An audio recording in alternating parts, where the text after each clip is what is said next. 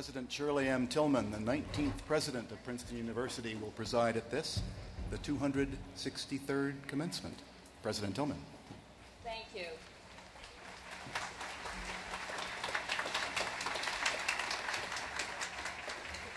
The invocation will be pronounced by Dean Boden.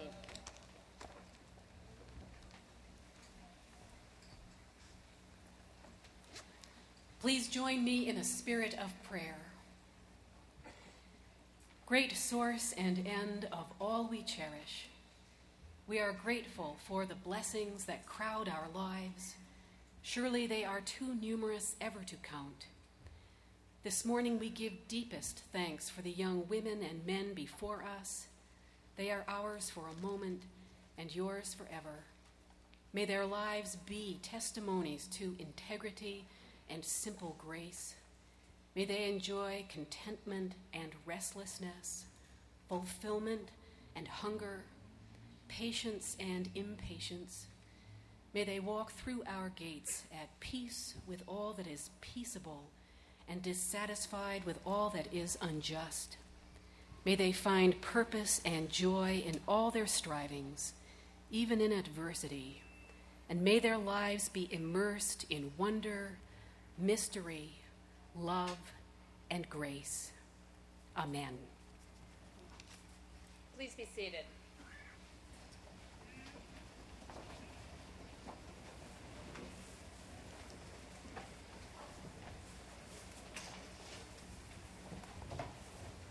It is my pleasure this morning, on behalf of Princeton University, to welcome all of you to campus.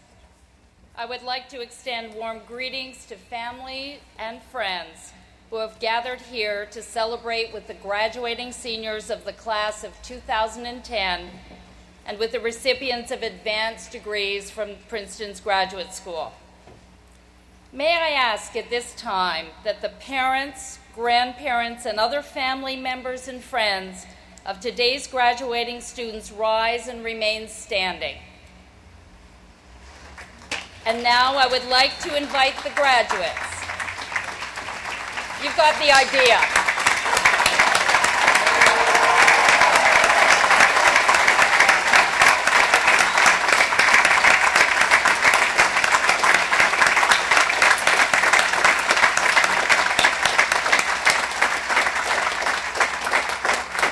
Thank you. I would also like to thank the hundreds of faculty, students, and staff and alumni who have contributed to the success of the last six days in which we have celebrated with our alumni and students at Princeton. I would especially like to recognize the building services and maintenance crews who set up 183,000 square feet of tenting, more than 15,000 chairs, more than 1,700 round tables, and 520 trash cans.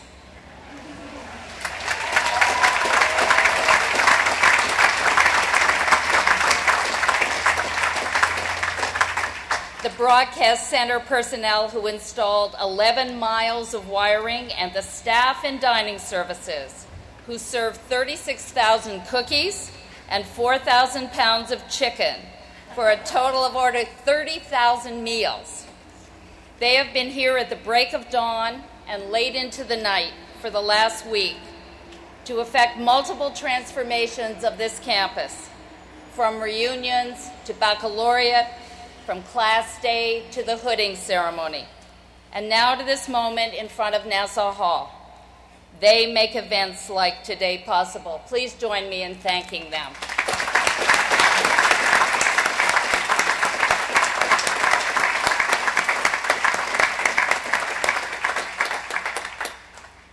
Now, for those of you sitting in the sun, what I am about to say may seem unduly pessimistic for a day of celebration, but because of the potential threat of heavy rain, possibly accompanied by lightning, we have decided to change the order of the program today and begin with the conferring of undergraduate and graduate degrees.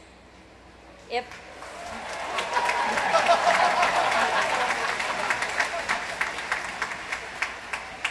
If I receive word during the ceremony that a storm is imminent, I will conclude the proceedings and ask that you vacate the front lawn as quickly as possible. Following the instructions of the folks with the orange hats who will lead you to cover. The platform party will reconvene in the faculty room for the presentations of any awards or degrees that have not been given. And we will send all of today's degree recipients the remarks that were prepared by the valedictorian and the salutatorian if necessary. Once the storm has passed, and I am hoping by issuing this there will be no such storm the members of the class of 2010 and their families will proceed to their residential colleges to receive their diplomas as scheduled. Now, let me introduce the Dean of the College and Professor in the Department of History, Nancy Malkiel, who will present the candidates for undergraduate degrees.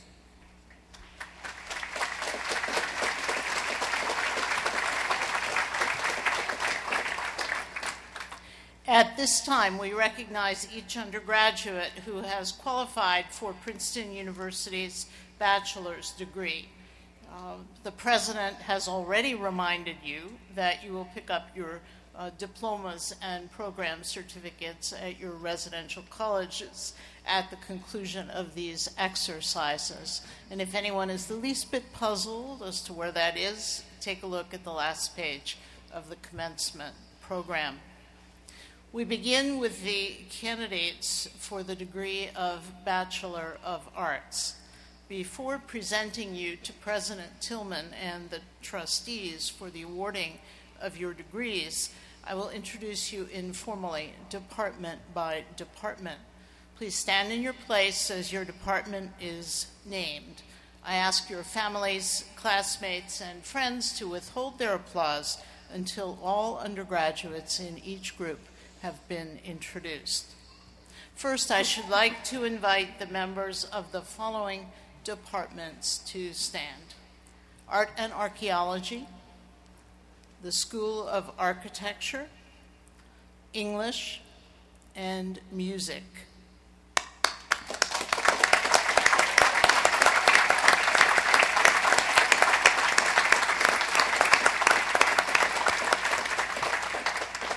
Please be seated.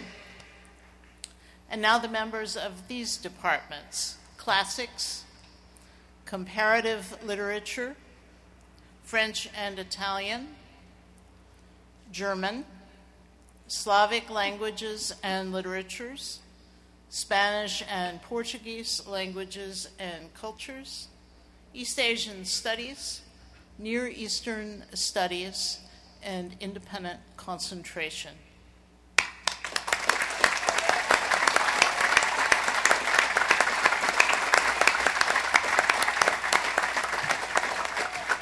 Please be seated. We turn next to the departments of history, philosophy, and religion.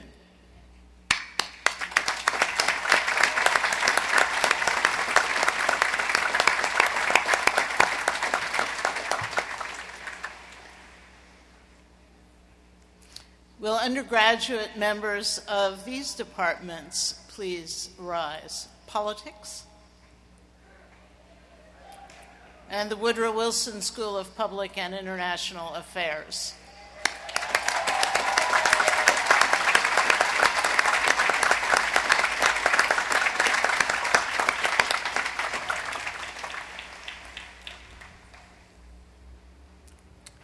Now, those graduating seniors in anthropology, sociology, and economics.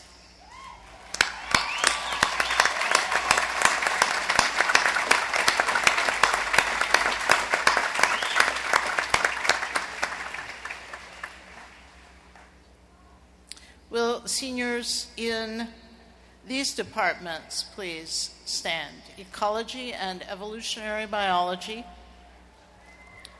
and molecular biology.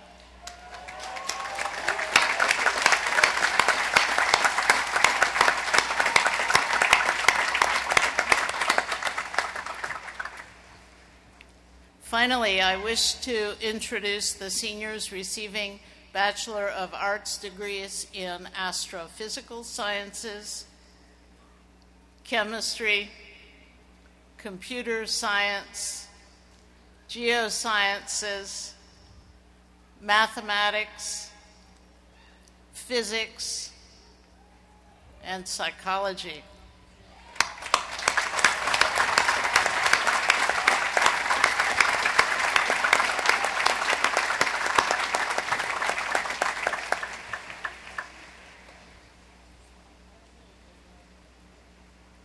At this time, all candidates for the degree of Bachelor of Arts are invited to stand together.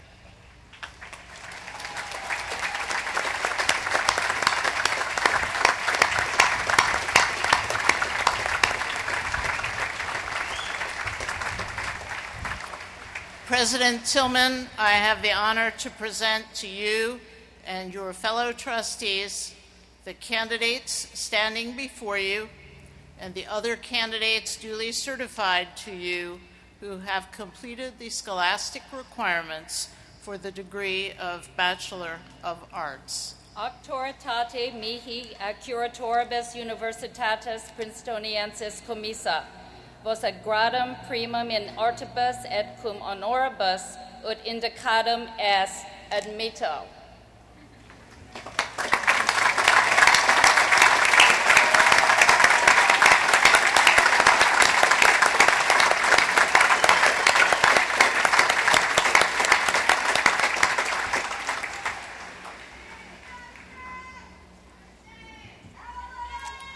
Please be seated.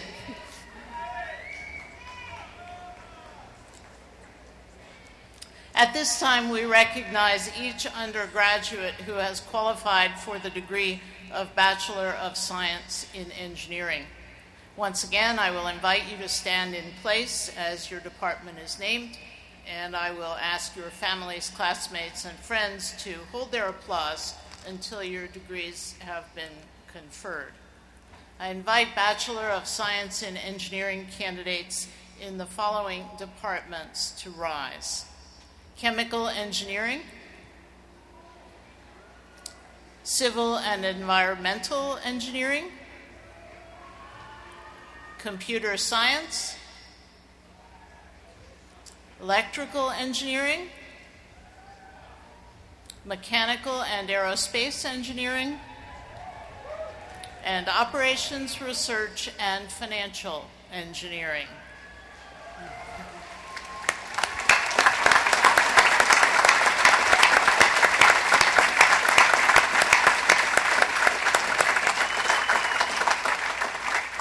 President Tilghman, I have the honor to present to you and your fellow trustees the candidates standing before you and the other candidates duly certified to you who have completed the scholastic requirements for the degree of Bachelor of Science in Engineering.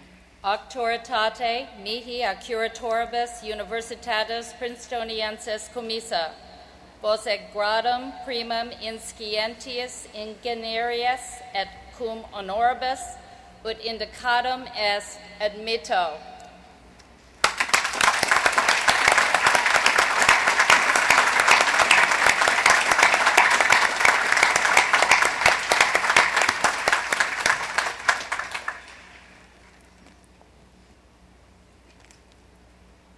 Let me finally invite the entire class of 2010, 1166 strong, to rise as a body.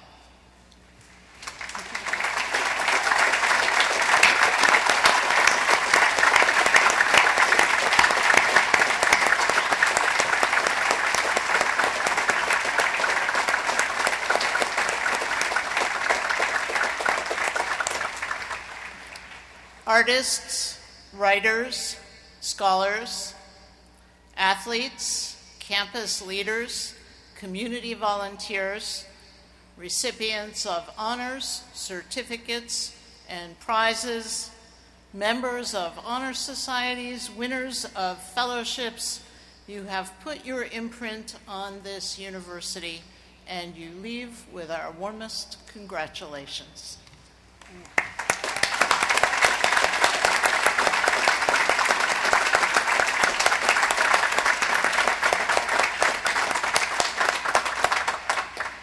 Be seated.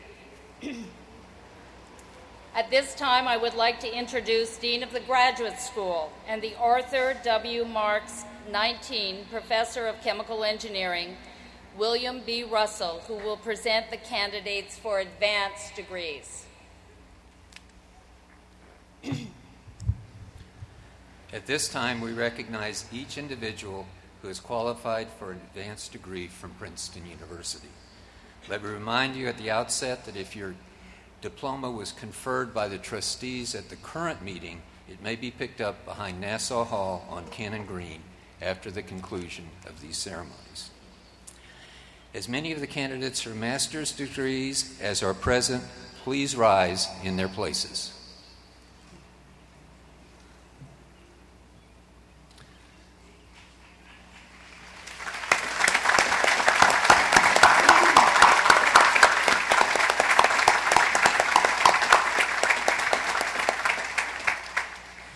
President Tilghman, I have the honor to, to present to you and your fellow trustees the candidates standing before you and the other candidates duly, duly certified who have completed the scholastic requirements for the degrees of Master of Arts, Master of Fine Arts, Master of Arts in Near Eastern Studies, Master in Finance, Master of Architecture, Master in Public Affairs, Master in Public Policy, Master of Science and Engineering, and Master of Engineering.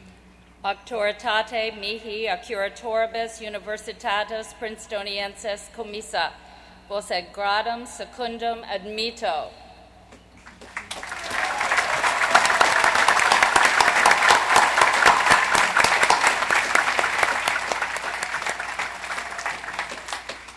Please be seated. Will the candidates for the doctor's degree please stand?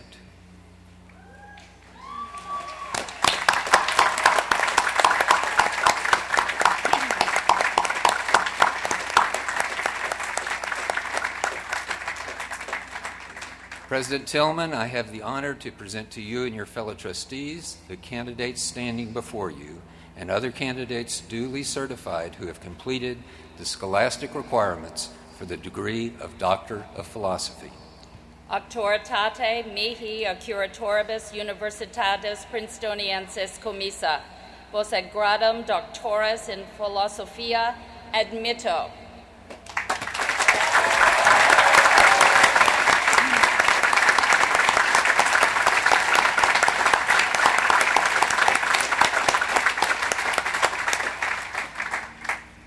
Doctor of Philosophy is the highest academic degree awarded, marking an original and independent contribution to the world of scholarship.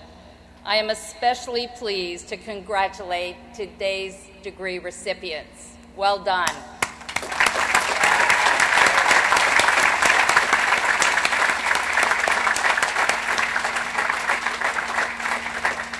Please be seated. The Latin salutatory will be delivered by Marguerite Colson, a senior from New York, New York.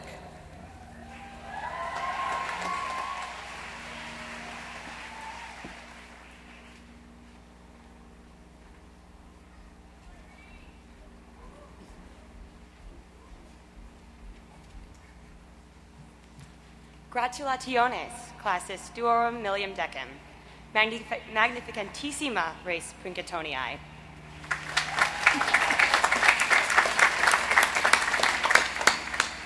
Primum te saluto, Prices Tilghman. Adversaria acarima, notarum inflatarum, fraternitatium et ebrietatis in modicae.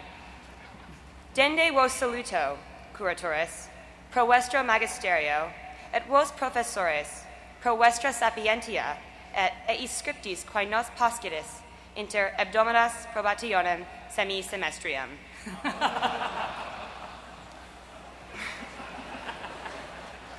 Parentes, Vos etiam saluto. Gnati vestri sunt morose studiosi, et ex eis titulis quos propugnaculis vestrorum carorum adfixistis, sentio vos glorificavise illos mores. Quondam ex parentibus iPod ut dicitor, pro dono diei natiutatis petivi, at qui accepi facetias latinas primanibus. Itaque tibi mater et tibi pater, carpe donum, et gratias vobis ego, qui hortatis estis me studere linguae, quae erit utilima, si umquam quaestum quaera in civitate Vaticana. Nunc sodales, vos saluto, et edmoneo vos huc venisse sapientiam non lucrum ex studiis vestris petentes. Hic princitoniae celebramus mores, qui duraverant per saecula. Haec salutatio, quam vix viginti omnes ex tota caterva intelligent. Prima dicta est anno millensimo, septingentesimo, quadragesimo, octavo. Tabulae honestatis nos teruerant ex anno millensimo octingentesimo nonagesimo tertio. Moribus antiquis imbutissumus, ut non alligati, quin etiam novus antiquis adimus, exempli gratia. Dubito primum illud carosarium amiculum anni millensimi nongentesimi decimi secundi, fabricatum esse quod teneat viginti quatuor corsia levia. Commemoremus quoque classum nostram, sanctisse consuetudinem tam antiquum quam princitoniam ipsam. Cohabitationem hominem utriusque sexus. Classis futurae, hoc vobis donum nostrum est.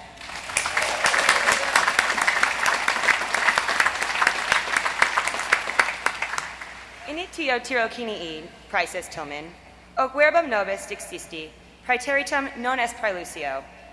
Oc dio ultimo respicientes, non venimus obstinata exempla vel necessitates, sed occasiones communtandorum institutorum quae colamas et constituendarum novarum consuetudinem quae nos in futura transvehant.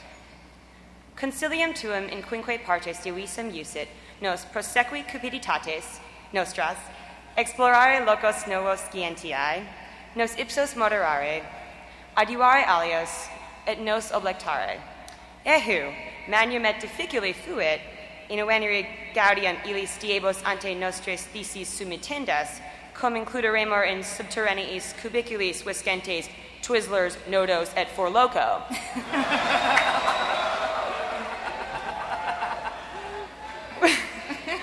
Verum tamen juventutem nostram oblectabimus. Adeo ut miraremur quis furibundis constituisit vel disputationes quinta ora esse occipiendas, vel diam veneris in hebdomadae scholare esse includendum.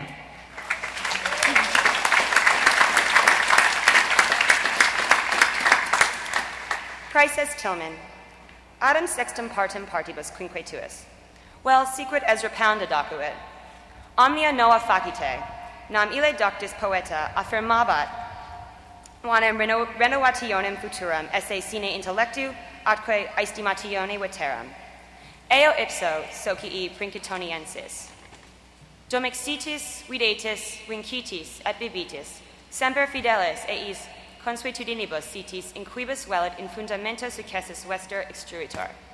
Memoria tenete autem, illas renovare et vestras facere.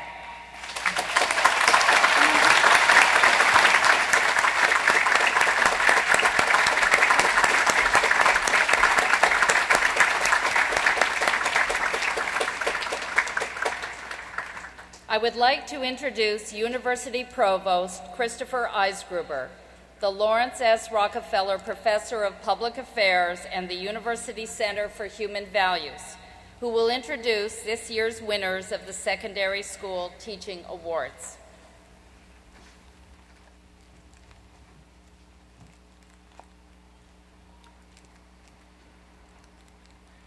Each year at commencement, Princeton honors four outstanding teachers selected from the secondary schools of New Jersey. In so doing, we gratefully acknowledge the exceptional contributions of our colleagues who teach in the high schools and middle schools. I would like at this time to recognize each teacher individually. I would ask that you hold your applause until all of the award winners have been recognized. Roy Chambers, a recognized artist in his own right, Roy Chambers says that his lessons have everything to do with art and, at the same time, everything to do with an effort to connect student to student, student to teacher, subject to subject, and art to their lives. He is committed to making Westfield High School a place where people can engage difficult questions creatively and with respect for others. His students think he's magic. He reaches the artistically gifted and those who are not, and for those whose talents seem hidden, he teaches them how to express themselves. For all of his students, the word that defines him is genuine. Gregory B. Devine. Physics. The very word can send chills up the spine, triggered by the daunting realm of the quark, the lepton, and the hadron collider.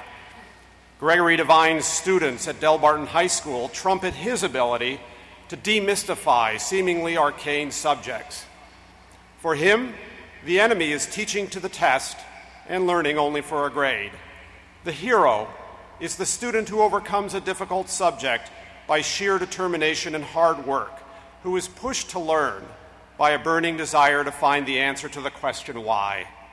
He brings to this, his students that rare and pure joy of the aha moment when understanding clicks. That's what makes his teaching, in a word, divine. Arjeen Safari. At Pascack Valley High School, Arjeen Safari uses music as a vehicle to teach about different, different cultures, about history, and about the left and right hemispheres of the brain and how we form memories. Her choir members learn to amplify the power of each individual voice by working as part of a whole, and to appreciate an individual's responsibility for the success of the group. Through music, she engages students who might otherwise go unheard. Students who have difficulty putting thoughts into words credit her with helping them find their voice. They sing her praises, for it is she who has given them the key, major and minor, to the richness of their own potential. Hans Robert Toft. His colleagues say that Hans Toft has educational charisma. He credits Mother Nature as his own greatest teacher. His primary classroom is the outdoors, the marsh by Cape May County Technical High School. In almost four decades of teaching, he has given his students the gift of wonder wonder at the power of nature, and wonder at their own abilities. A red tailed hawk serves as his lure to capture the interest of his students, and with a hawk keen eye, he recognizes their hidden strengths, nourishes them by giving them responsibility, and then encourages them to soar on the upward drafts of realized potential. I ask that you please join me now in recognizing these teachers' extraordinary contributions to our society's future.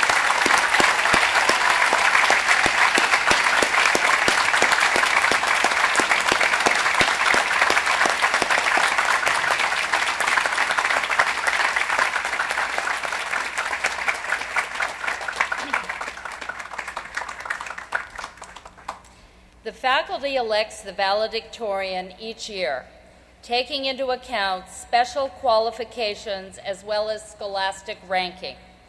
This year's valedictorian is David E. Karp, a senior from Berwyn, Pennsylvania.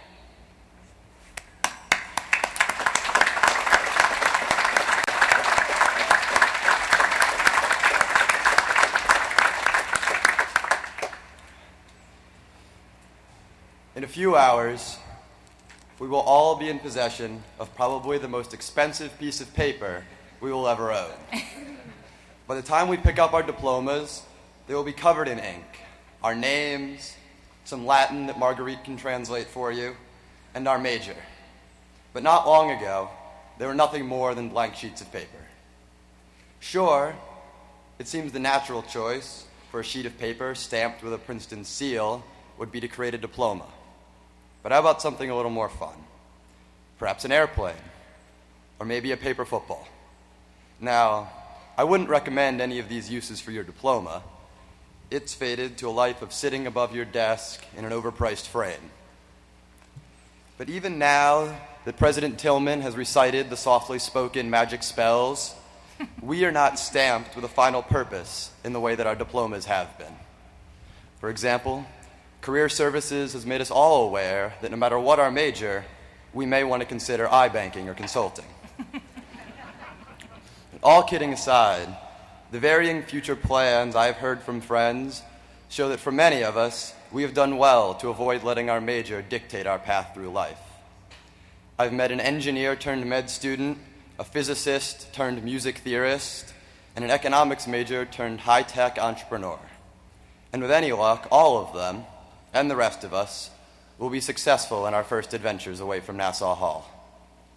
But even success in our chosen profession should not limit the possibilities we allow for ourselves in the future. In 1993, Michael Jordan scored 32.6 points per game and led the Chicago Bulls to their third straight NBA title. In 1994, he hit 202 and struck out 114 times for the Birmingham Barons, performance that even Space Jam couldn't help mocking. His airness was unquestionably the greatest basketball player in the world when he left the game. But more importantly, he was an athlete. The latter half of that statement holds for all of sport's greatest figures. Allen Iverson may spend every day practicing to be a basketball player, well, most days, but he has often talked about giving football another shot just to see if he has what it takes. And so, there is something to be said for what MJ accomplished by venturing into baseball. It showed a courage and desire to truly test his athleticism, and that is something to be praised, no matter what the results. So, what does any of this have to do with us? Just as Jordan was an athlete first and a basketball player second, we are people first, scholars second, and our majors third. And it is important to keep this hierarchy in mind when considering our choices in life. And in this way, our future lives remain a fairly blank sheet of paper. For while a physics major may have limited options, a person in general does not. And I say that we are scholars second for good reason. The scholastic achievements of our class are well documented, and I am certain that the intellectual challenges that we as a class will take on and solve will be numerous. But our time here has prepared us to handle far more than just academic pursuits, and our talents and passions clearly reflect this now that we have all successfully run the great intellectual gauntlet that is the Princeton undergrad experience, I hope that all of you will continue to seek out things that challenge you, not just as a lawyer or a teacher or a hockey player, but as a person. We all have varying degrees of certainty about what we want to do with our lives. But the neat thing, I think, is that a lot of us that think we know what we want are so very wrong. So when the opportunity arises to be a snowboarding instructor in Breckenridge, or a translator for the Ukrainian government, or a space elevator operator, if the MEs do their jobs, let the fact that you never saw it coming be an attraction, not a deterrent. And let the fact that your Princeton experience, or practice, if you will, hasn't directly prepared you for it make the challenge all the more exciting. And if someday you feel that you have accomplished all there is to accomplish in your field. You are a Supreme Court justice. You founded Amazon.com. You write the great American novel. All things that Princetonians have been known to do. Then truly congratulations to you. Or maybe you've gone for something completely non traditional and found success in that. In which case, my congratulations are double. But if you do reach that point, of ultimate success, then perhaps it's time to dust off your mitt and show up for spring training. Fold up your diploma into a paper airplane and see if it flies. Thank you, and congratulations to you all.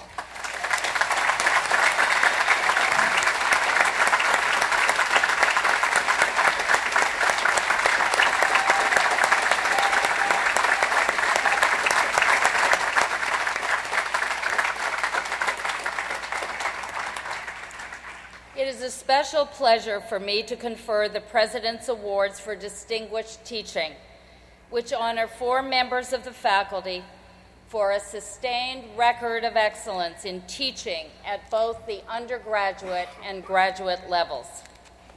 Dean of the Faculty and Philip Y. Goldman 86 Professor in Computer Science, David P. Dobkin, will introduce each award winner.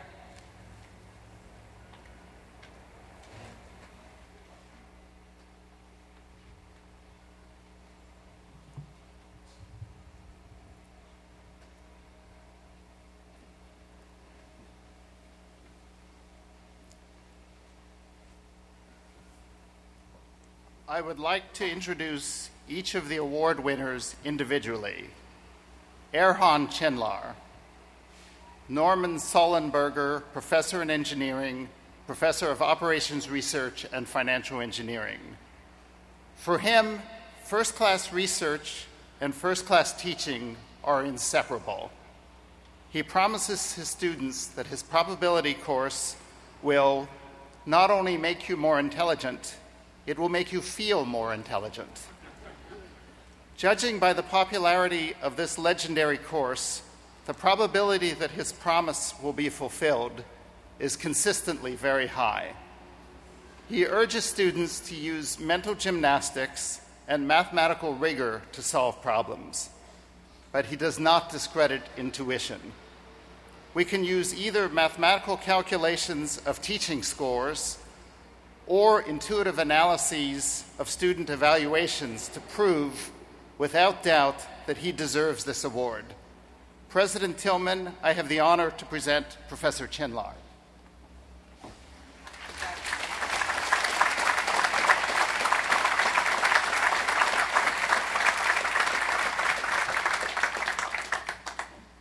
Arcadio Diaz Quinones. Emory L. Ford, Professor of Spanish, Professor of Spanish and Portuguese Languages and Cultures. His essays on Latin American poetry and literature are classics in the modern literary canon. His teaching is described as mesmeric. He takes his students on a journey to the complex and rich worlds of Latin American fiction and poetry and when they return, they've been transformed forever. For him, teaching borders on a sacred obligation. For his students, that commitment to teaching makes them part of a vast web of enthusiastic and grateful disciples who seek to read with his critical eye, act with his empathic heart, and rhythm their actions to match his characteristic grace. President Tilghman, I have the honor to present Professor Diaz.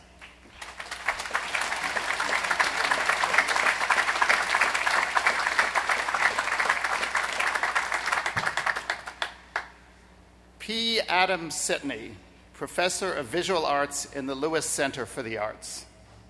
From student evaluations, we have cut and spliced a portrayal of this foremost authority on the American avant garde cinema.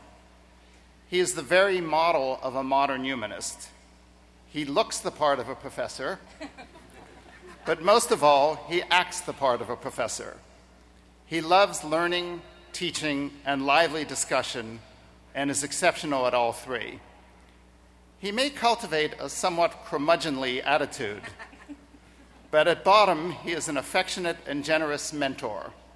His lectures are amazing, incandescent, deserve three thumb, thumbs up. To quote one student, he may seem a bit crazy, but you would be crazy not to give him this award. President Tilghman, I have the honor to present Professor Sitney.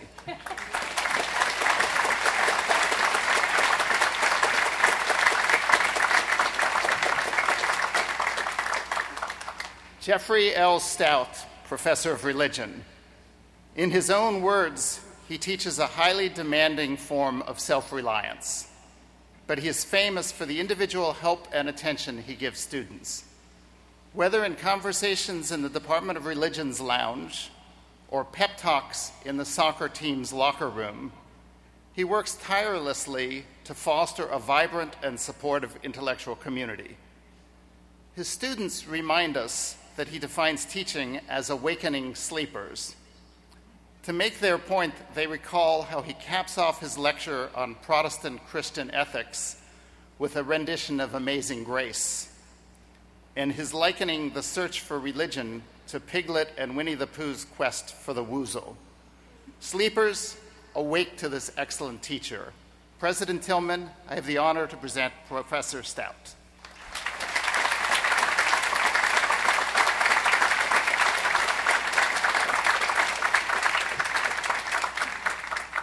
Please join me in recognizing the contributions of these faculty members to the vitality of Princeton's teaching mission.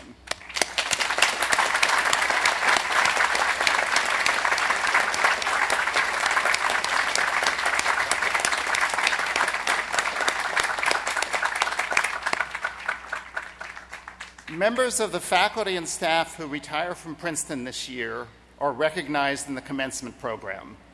The university is grateful to each of them for their contributions to the Princeton community and their commitment to the fulfillment of the university's mission. Please join me in applause to express our appreciation.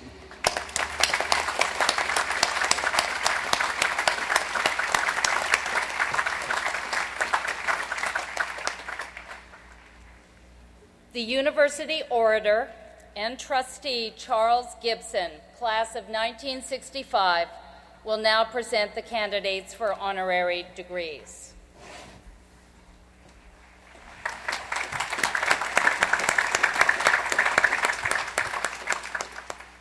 President Tilghman, I have the honor to present to you, for the degree of Doctor of Laws honoris causa, Drew Gilpin Faust.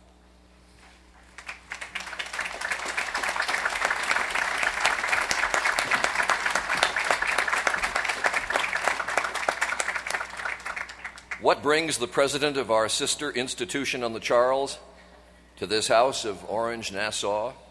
Some Faustian pact with the devil? No. She is here to receive our praise as an award winning historian of the Civil War and the antebellum South, as teacher and leader of our nation's oldest center for higher learning. How extraordinary is this woman? In selecting her, Harvard chose a president without a Harvard degree for the first time since 1654.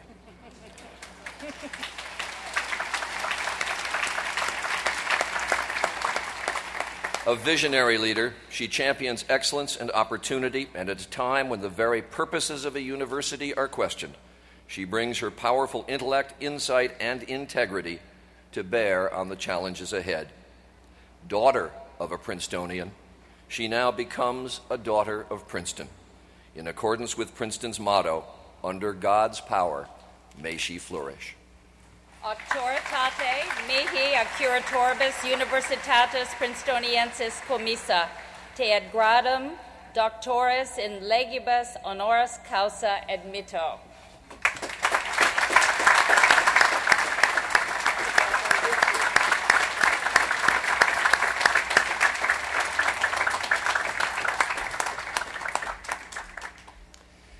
President Tilghman, I have the honor to present to you for the degree of Doctor of Laws, honoris causa, Ruth Bader Ginsburg.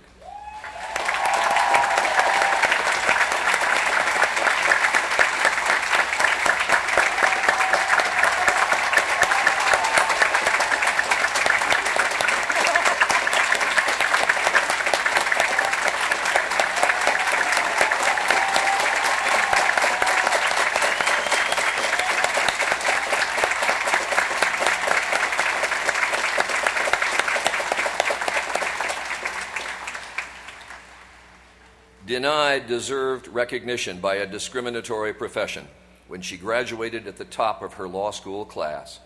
She has dedicated her life to vindicating the Constitution's promise of equality under law as a distinguished law professor, a respected Supreme Court litigator, and a trailblazing advocate for women's rights. Through brilliant strategy and rigorous argument, she persuaded the Supreme Court to recognize a constitutional right to be free from sex discrimination. Her triumphs earned her a seat on the bench and eventually on this nation's highest court, where her jurisprudence is a beacon of freedom that illuminates the continuing power of America's constitutional ideals. President Tilghman, Justice Ginsburg. Auctoritate mihi accuratoribus universitatis princetoniensis commissa, te ad gradum doctoris in legibus honoris causa admito.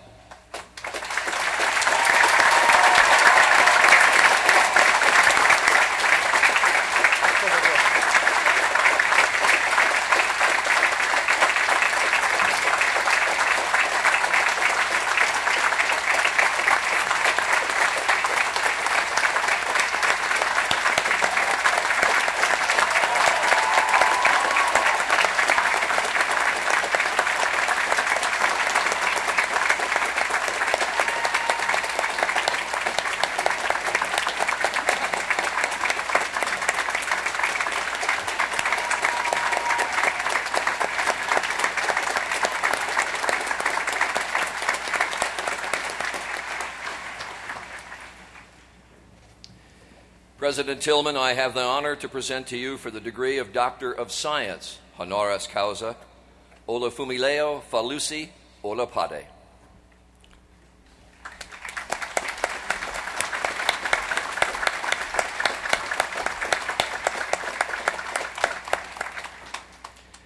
Witness to hundreds of parishioners who came to her minister father daily for help in her native Nigeria, she decided to become a doctor who would minister especially to those with breast cancer.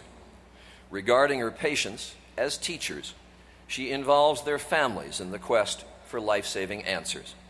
Using molecular findings and innovative clinical practices, she has discovered lethal links between genetics and risk factors. Her battle to improve early detection and treatment extends from America to Africa, from the classroom to the laboratory focused always on the needs of the individual, on giving them the gift of time, and in time, finding a cure. Professor Tilghman, Professor Olopade. Auctoritate mihi accuratoribus universitatis princetoniensis commissa, te ad gradum doctoris in scientis honoris causa admito.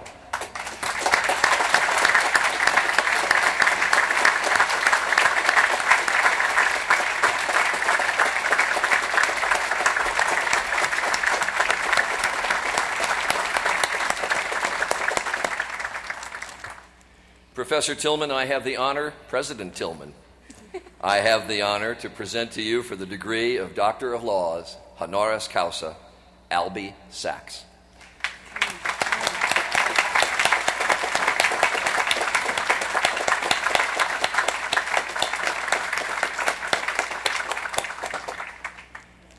Broken in body, but never in spirit, he endured 30 years of persecution, violence, and exile before leading South Africa in the creation of a new constitutional framework for securing freedom and justice.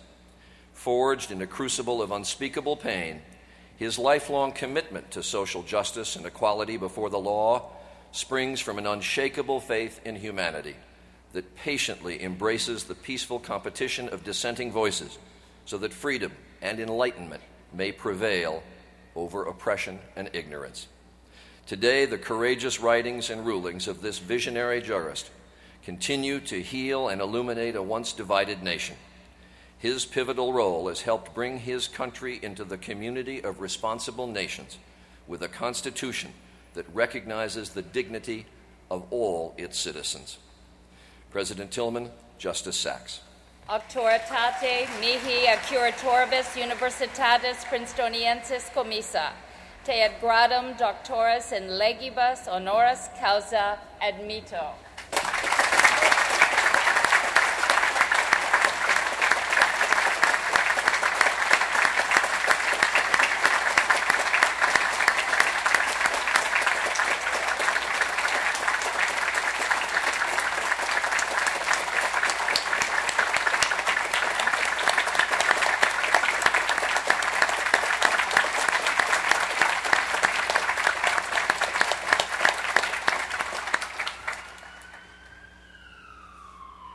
And finally, President Tilghman, I have the honor to present to you for the degree of Doctor of Science, honoris causa, Edward Curtis Taylor.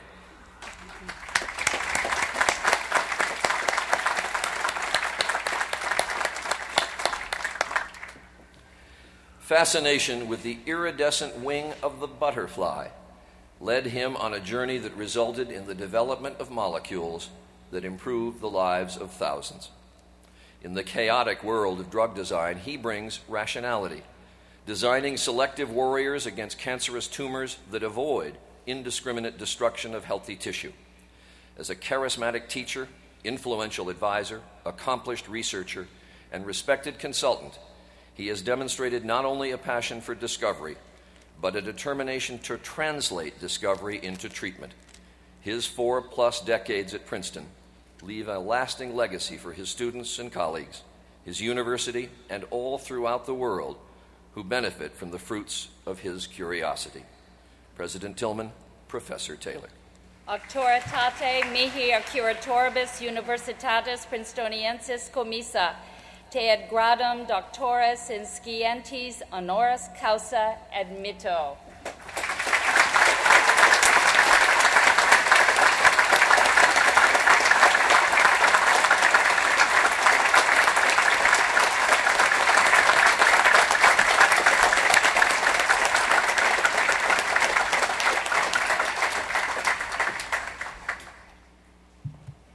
Well, it looks like we've almost made it. It is a great pleasure for me to continue Princeton's long-standing tradition of letting the president have the first word at opening exercises and the last word at commencement.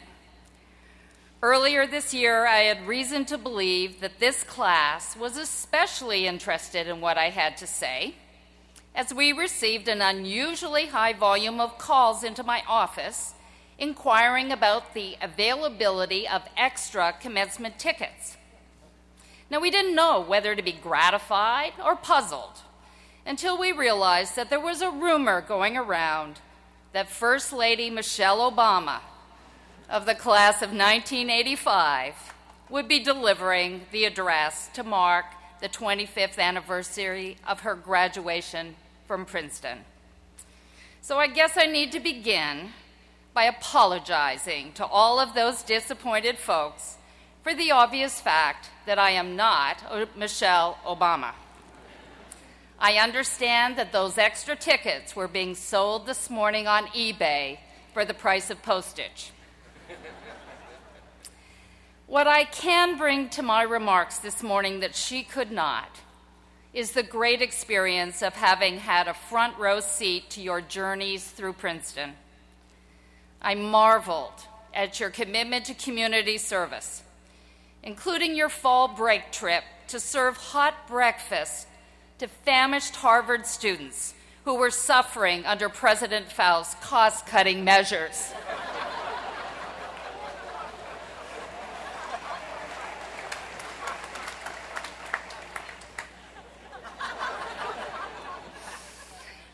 As a Canadian, I was impressed by your construction of affordable housing during the big snowstorm. and like you, I was taken aback when the housing office said that setting up residence in igloos was forbidden. They obviously did not grow up in Winnipeg, Manitoba. I have also attended thrilling athletic events like the bonfire that celebrated the football team's Ivy League championship in your freshman year. And the amazing run of the women's basketball team to their first outright Ivy championship this spring.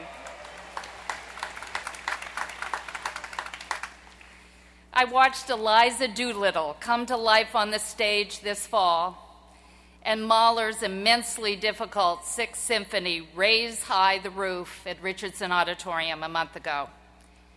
And I've watched with pride as you responded to natural disasters of epic proportions from the streets of Port au Prince to the mountains of Sichuan, China. I've witnessed the electricity that is generated when PhD students gather to share their work with one another. And I've seen how master's students at the Woodrow Wilson School have tackled some of the most challenging issues facing our world today through their graduate policy workshops. In countless office hours, lunches, and dinners, you challenged me to think anew about everything from climate change to workers' rights, from gay marriage to the role of women leaders on campus, and yes, that perennial favorite, our grading policy. For me, it has been an exhilarating time, the best possible way to live one's life, being continuously stimulated and impressed by young men and women who are preparing through education to imagine how they will create a more perfect union for this country and the world. As anyone who has tried to change the world eventually learns, though, imagining is easy, doing is hard. I learned that lesson early in my career from a pathology professor who had a sign on his desk that said, Ideas are a dime a dozen, it's experiments that count. As I think about the world you are about to enter, it seems to me that affecting change has never been harder. We are living in an increasingly polarized world in which discussion and debate, those critical ingredients for creating fertile ground for change, have become sharper and far more likely to result in impasse than in consensus. The national spectacle we have just endured during the consideration of health care reform was not an edifying one, and it did not speak well for our body politic, no matter where one stands on the political spectrum. Both sides engaged in varying degrees of exaggeration and misrepresentation, committing both errors of omission and commission. And far too, too few politicians, media commentators, and engaged citizens took the long view that reform of some kind is necessary if health care is not to bankrupt the country or asked how a society as privileged as ours could allow children to go without medical care.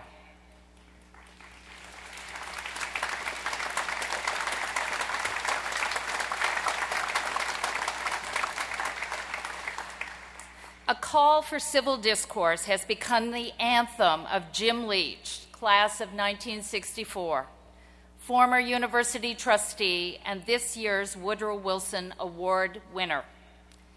A former Republican congressman from Iowa who now chairs the National Endowment of the Humanities. He has been on a nationwide tour exhorting audiences to consider the dangers of polarization in our political sphere.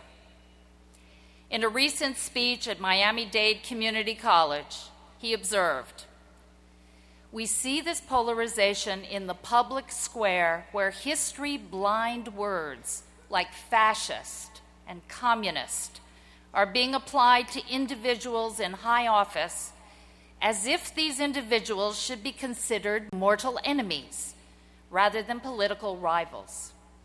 And where concepts like secession and nullification are being considered as if the Civil War didn't resolve issues of the human soul and the primacy of the Union.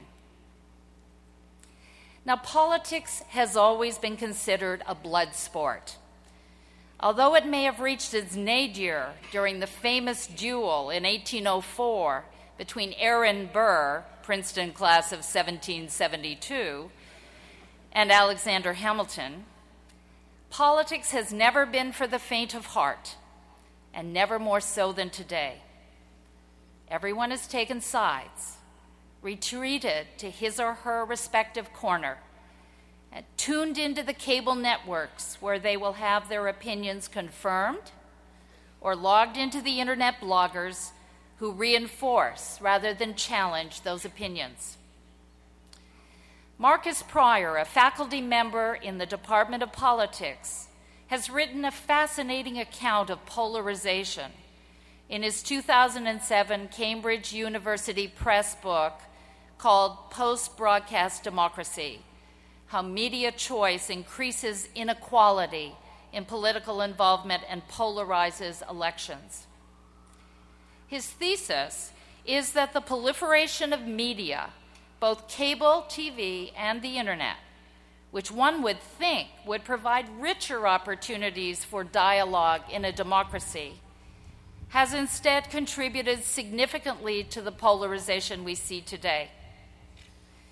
For most of the second half of the 20th century, viewers had only three networks to choose among to learn their view, the news those networks were relatively nonpartisan in their views, and Americans participated collectively in a nightly ritual of learning the events of the day by watching the six o'clock news.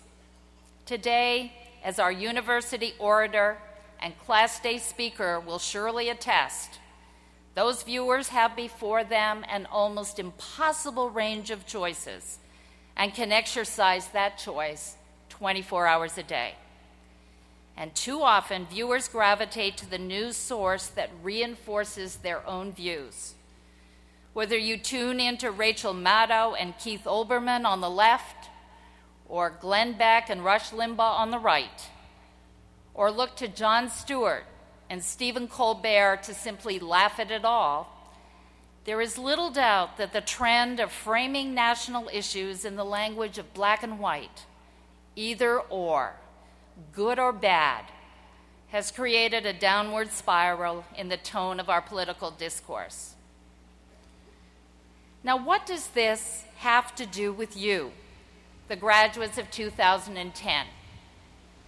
I would answer that question by posing another that President Barack Obama asked the graduating class at the University of Michigan's commencement a few weeks ago. He asked, How will you keep our democracy going? At a moment when our challenges seem so big and our politics seem so small, how will you keep our democracy alive and vibrant? How will you keep it well in this century? One aspect of keeping democracy alive and well is seeking common purpose and finding common ground with one another.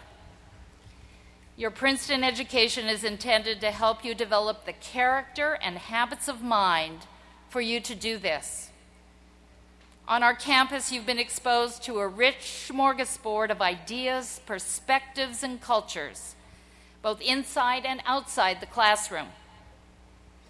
Our goal was not to turn you into walking encyclopedias, although you may have felt that way during general and comprehensive exams. Rather, we were asked, you, you were asked to acquire learning so that you would have the intellectual foundation to engage with the great ideas and pressing issues of the day, some that have endured since ancient times, and some that are unique to our modern society.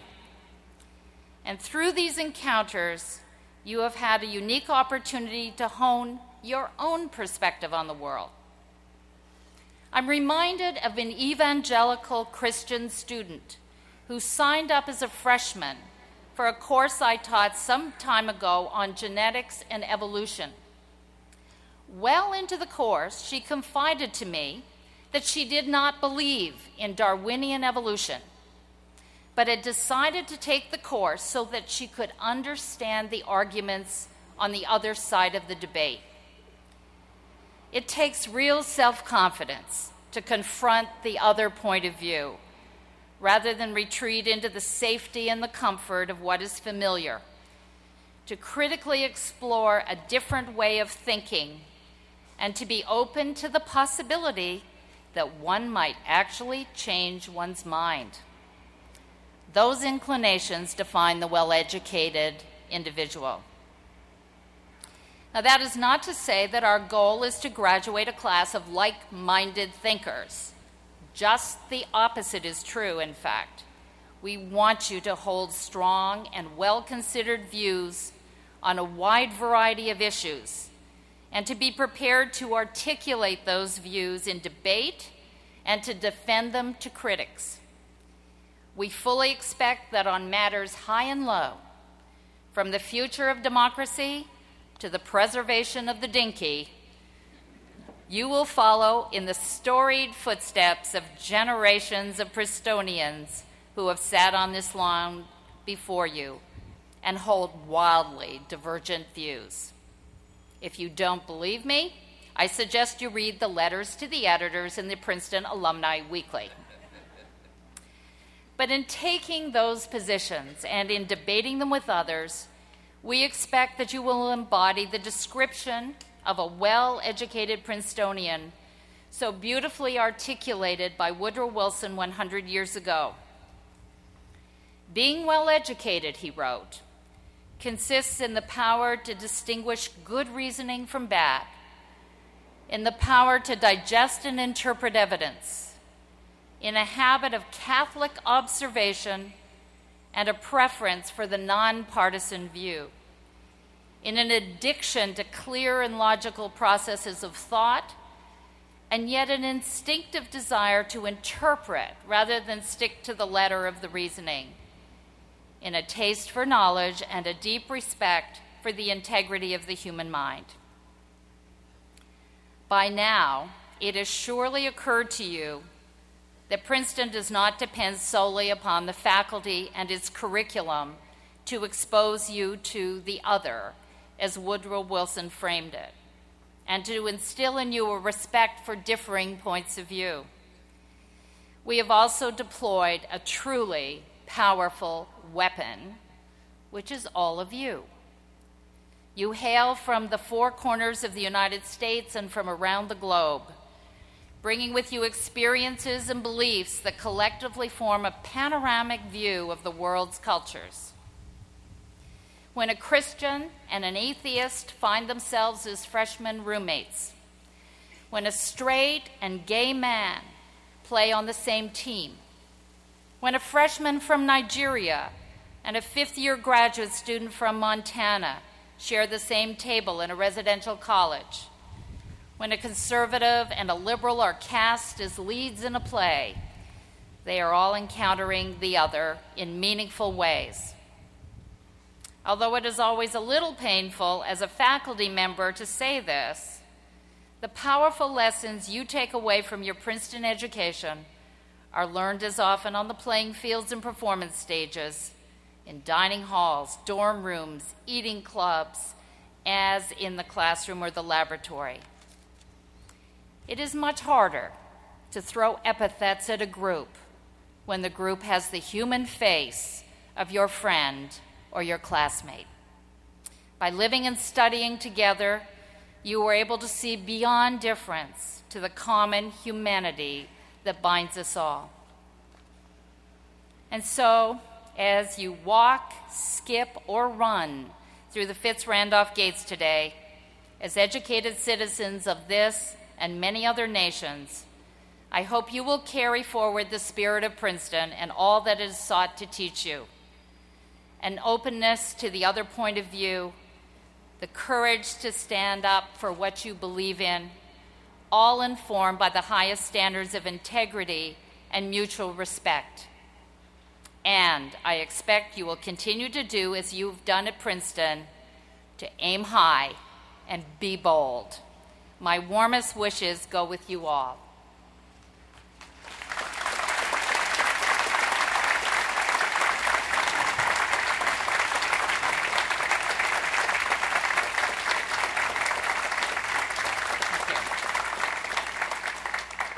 At the conclusion of the benediction, and after the singing of Old Nassau, guests are requested to remain in their places until the platform party and the degree candidates have left front campus and returned to Cannon Green. The benediction will be pronounced by Dean Raushenbush.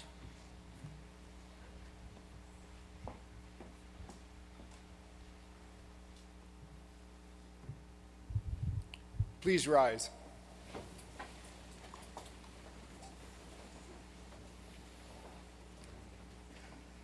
Beloved graduates of Princeton University, may compassion quicken your hearts. May righteousness temper your actions. May wisdom captain your minds. May vocation guide your choices. May you seek and offer love, recognize and create beauty. Be the source and celebrant of joy. And wherever life may take you, may you flourish in God's presence. So be it.